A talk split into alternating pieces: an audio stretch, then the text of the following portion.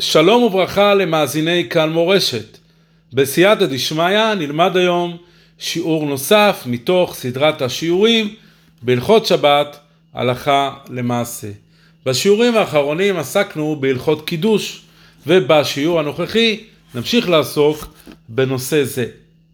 בסימן רע"א בסעיף י' פוסק השולחן ערוך שצריך לקדש על כוס מלא יין שלא יהיה פגום, וביאר המשנה ברורה בסעיף קטן מ"ב שכוס מלא, היינו שהוא מלא על כל גדותיו, כדין כוס של מצווה, כמבואר בסימן קפ"ג לעניין כוס של ברכת המזון. ואם הכוס חסר מעט, ואינו מלא עד למעלה, ואין עוד יין או מים להוסיף לכוס, יש להראות את היין לכוס קטנה יותר. אמנם דין זה של כוס מלאה הוא מצווה לכתחילה אך אינו מעכב ולכן אם אין כוס קטנה יותר מותר לומר קידוש על כוס שאינה מלאה בתנאי שיש בה רביעית, שיעור רביעית לשיטת הגאון רבי חיים נאה הוא 81 מיליגרם ולדעת החזון איש כ-150 מיליגרם. המשנה ברורה בסעיף קטן מ"ג כותב שפגום היינו כשאדם אחר כבר שתה מהיין שבכוס. במקרה כזה אין לקדש על היין שבכוס אלא אם מתקנים את הפגימה על ידי הוספת יין או מים שאינם פגומים לתוך הכוס. השולחן ערוך מוסיף שלכוס הקידוש יש את אותם דינים והלכות שנאמרו בכוס של ברכת המזון. הלכות כוס של ברכה נועדו להראות את אה, חשיבות המצווה שעומדים אה, לקיים, וגם בקידוש היות ועומדים לקדש את השבת, ולהצהיר שהשם ברא את העולם, לכן ראוי לעשות זאת בצורה מכובדת ביותר. הלכות אלו נמצאות בסימן קפ"ג, ולהלן נזכיר בקצרה את ההלכות המובאות כאן במשנה ברורה בסעיף קטן מ"ד. הלכה ראשונה, כוס הקידוש צריך להיות שלם, כלומר שלכתחילה צריך שלא יהיו בכוס חורים או סדקים ושפת הכוס תהיה שלמה, אבל בדיעבד זה לא מעכב. מה הדין לגבי קידוש על כוס חד פעמית? האגרות משה, הגאון רבי משה פיינשטיין, באורח חיים, חלק ג', סימן ל"ט פוסק שאין לקדש על כוס חד פעמי, כיוון שאינה מכובדת ואינה חשובה, והיא גרועה יותר מכוס פגומה, ורק כשאין כוס אחרת, ייתכן שיש להקל.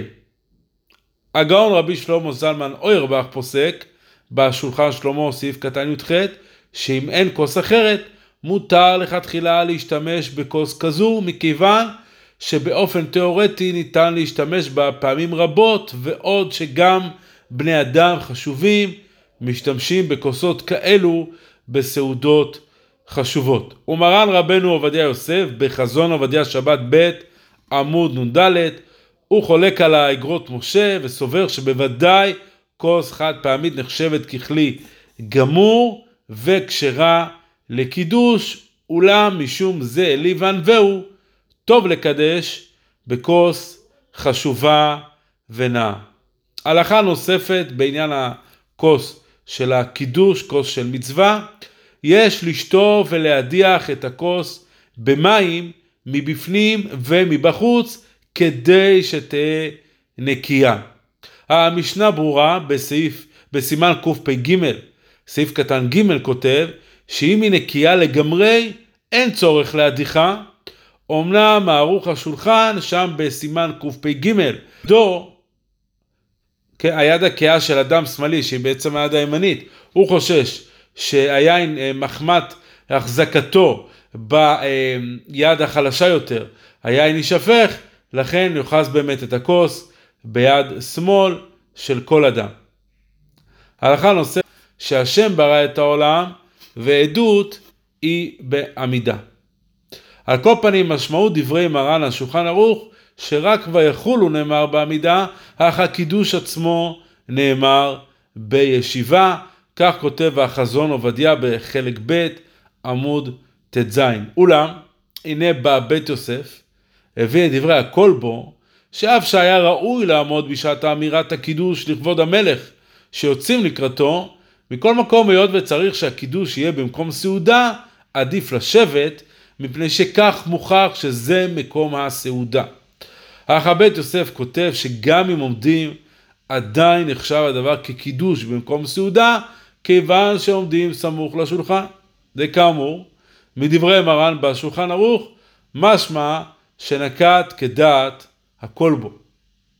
אך הרמה כתב שאפשר לעמוד במשך כל הקידוש, אלא שעדיף לשבת, וזאת מפני שני טעמים. הטעם הראשון הוא משום קידוש במקום סעודה, והטעם השני, כמו שכותב הגאון מווילנה, שכדי שהמקדש יוציא את כולם ידי חובה, צריך שתהיה גביעות לכולם יחד, ועל ידי שכולם יושבים סביב השולחן, יש גביעות.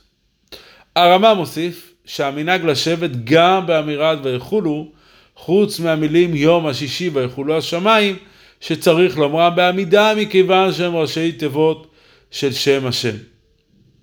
למרות המנהג שמובא ברמה, רבים מבני אשכנז נוהגים לעמוד במשך כל הקידוש על פי מה שכתב בשאר הכוונות בשם האריזל, שצריך לומר קידוש ליל שבת בעמידה, ולמעשה כך הוא מנהג בני ספרד, כמובן בכף החיים בסעיף קטן ס"ב, כך כותב גם מרן רבנו עובדיה יוסף בחזון עובדיה שם בעמוד ט"ז, ומכל מקום הוא כותב שהשתייה תהיה בישיבה מפני דרך ארץ. ואם חושש שמא יישפך חלק מהיין מפני שהכוס מלאה, רשאי לכתחילה לשתות מהכוס בעמידה, כך גם היה נוהג בעצמו מרן רבנו עובדיה יוסף, כפי שהעיד בנו, הגאון הרב דוד יוסף, בספר הלכה ברורה, סימן רע"א, סעיף ס', הוא גם מוסיף שם בבירור הלכה, שבזמן הזה אין צריך לחוש למה שאמרו בגמרא, ששתייה בעמידה מזיקה לגוף. המשנה ברורה כותב בסעיף קטן מ"ו, שגם הנוהגים לעמוד בקידוש הלילה, צריכים לוודא שכולם עומדים סביב השולחן ולא מפוזרים ברחבי החדר, אפילו אם הם שומעים את הקידוש, כי רק באופן זה הם נחשבים כגבוהים יחד ויוצאים ידי חובת קידוש. הרמ"א כותב שכשאומרים ויחולו, צריך להביט בנרות, וכשאומרים את שאר הקידוש, יש להביט בכוס היין. המשנה ברורה מסביר שההסתכלות בנרות היא סגולה לראייה טובה, וההסתכלות בכוס מסייעת לכוונה. בסעיף י"ב השולחן ערוך פוסק שמקדש תחילה ואחר כך נוטל ידיים לברכת המוציא. ואם נטל ידיו תחילה, יאמר את הקידוש על החלה. אך הרמ"א כתב שהמנהג הוא קודם ליטול ידיים ולקדש על היין, ומיד לאחר מכן לברך המוציא. המשנה ברורה בסעיף קטן ס"ב כותב שבמקומות רבים המנהג הוא כמו השולחן ערוך, לקדש תחילה ורק אחר כך ליטול ידיים. אמנם מי שנוהג ליטול ידיים תחילה יעשה קידוש על היין כדעת הרמה ולא על החלה. עכשיו נעסוק בשאלה כמה צריך לשתות מכוס הקידוש. הגמרא במסכת פסחים, בדף ק"ז עמוד א', מביאה מחלוקת בין התנאים. דעת תנא קמא שאדם יוצא ידי חובת קידוש בשתיית כלשהו מיין הקידוש. אמנם רבי יוסי בר יהודה סובר שצריך לשתות כמלוא לוגמיו, ואם שתה פחות מכמות זו, מכמות זו, לא יצא ידי חובת קידוש. השולחן ערוך כאן בסעיף י"ג פוסק כמו רבי יוסי שצריך לשתות כמלוא לוגמיו ופירש על פי התוספות והראש שלמעשה הכוונה היא כמלוא לחי אחת שהוא מעט יותר מחצי רביעית, דהיינו לפי רב חיים נאה כ-41 מיליגרם.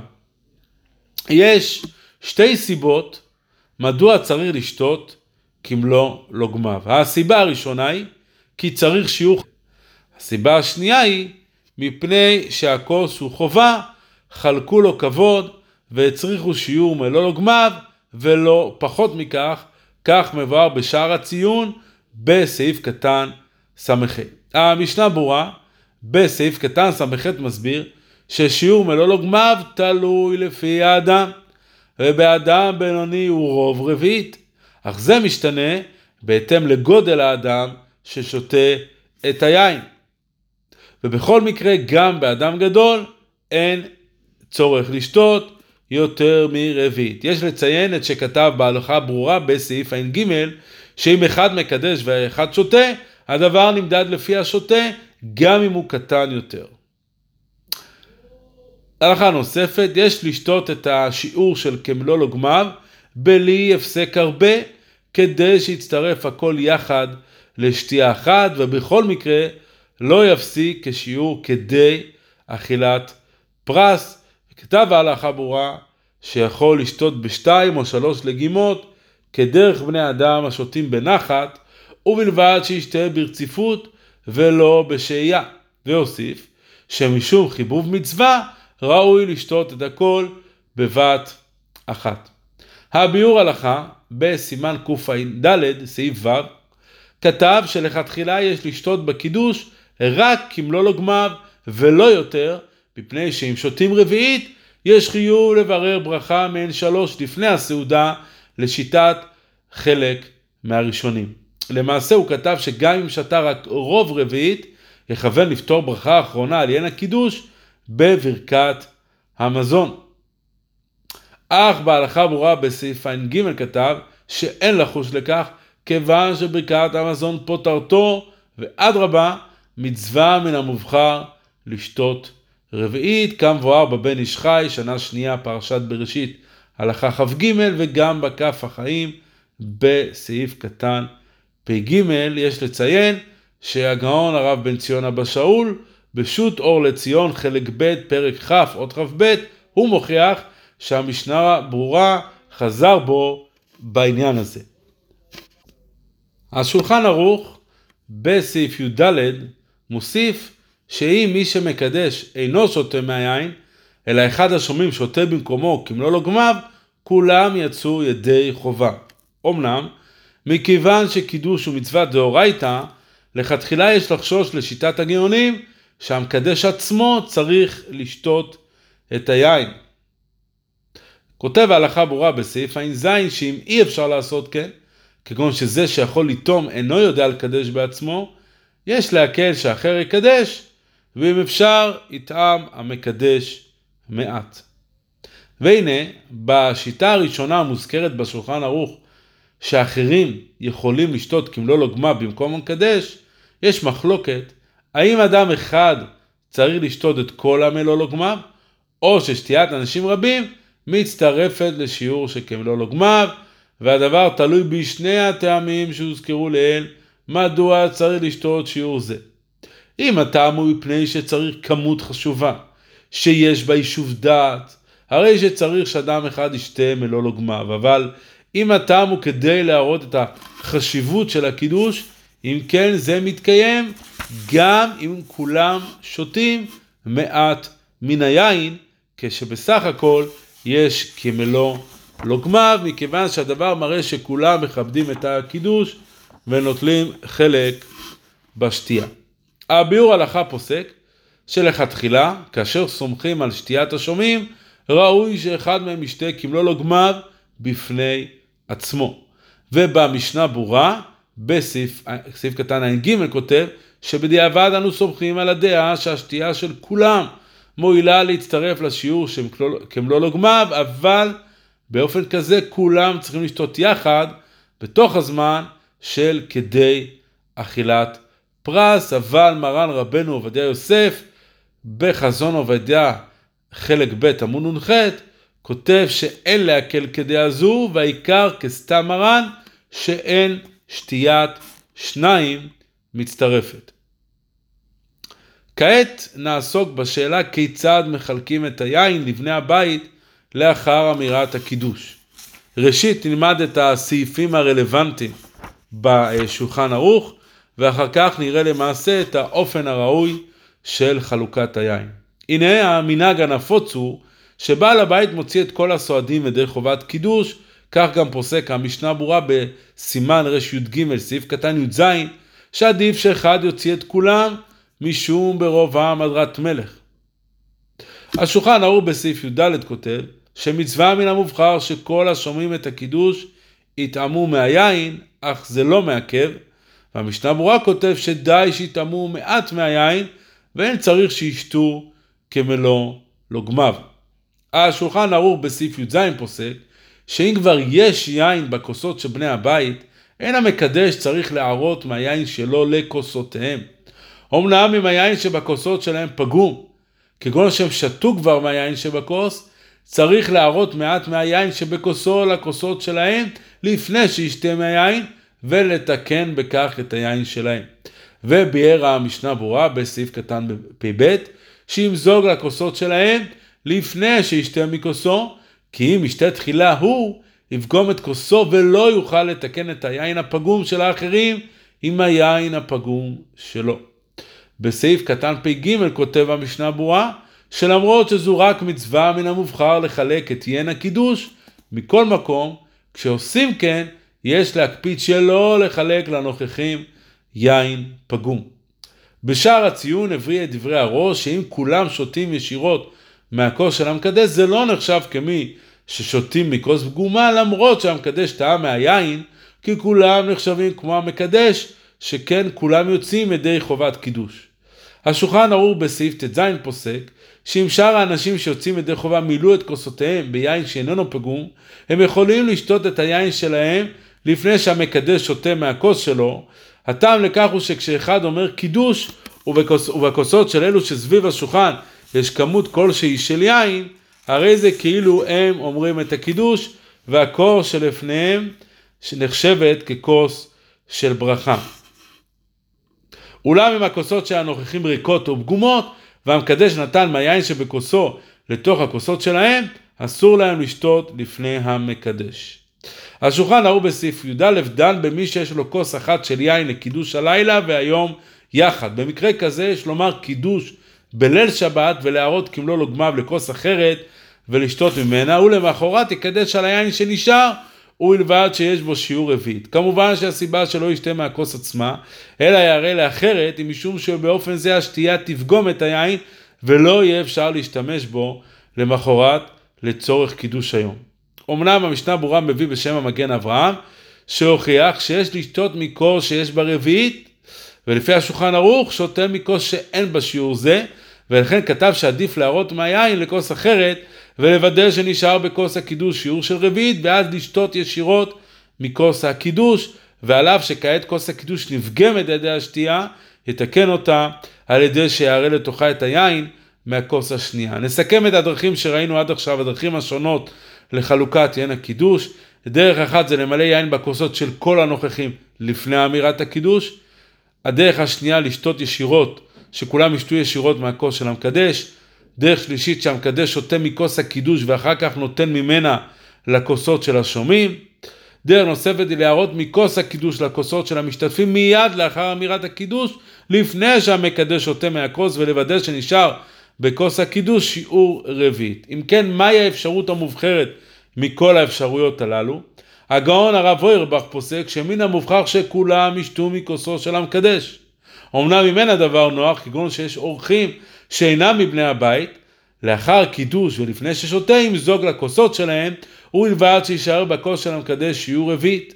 ואם יש אורחים רבים ולא תישאר רביעית בכוס הקידוש, אם יחלק לכולם, ישתה המקדש תחילה, ואחר כך יתקן את היין הנותר, ויוסיף עליו יין, ויחלק ממנו לאורחים. אבל השולחן ערוך הרב כתב שהאפשרות המובחרת היא למלא את הכוסות של בני הבית, ואחר כך לקדש, מכיוון שכך גם לשאר הכוסות יש מעמד של כוס של ברכה.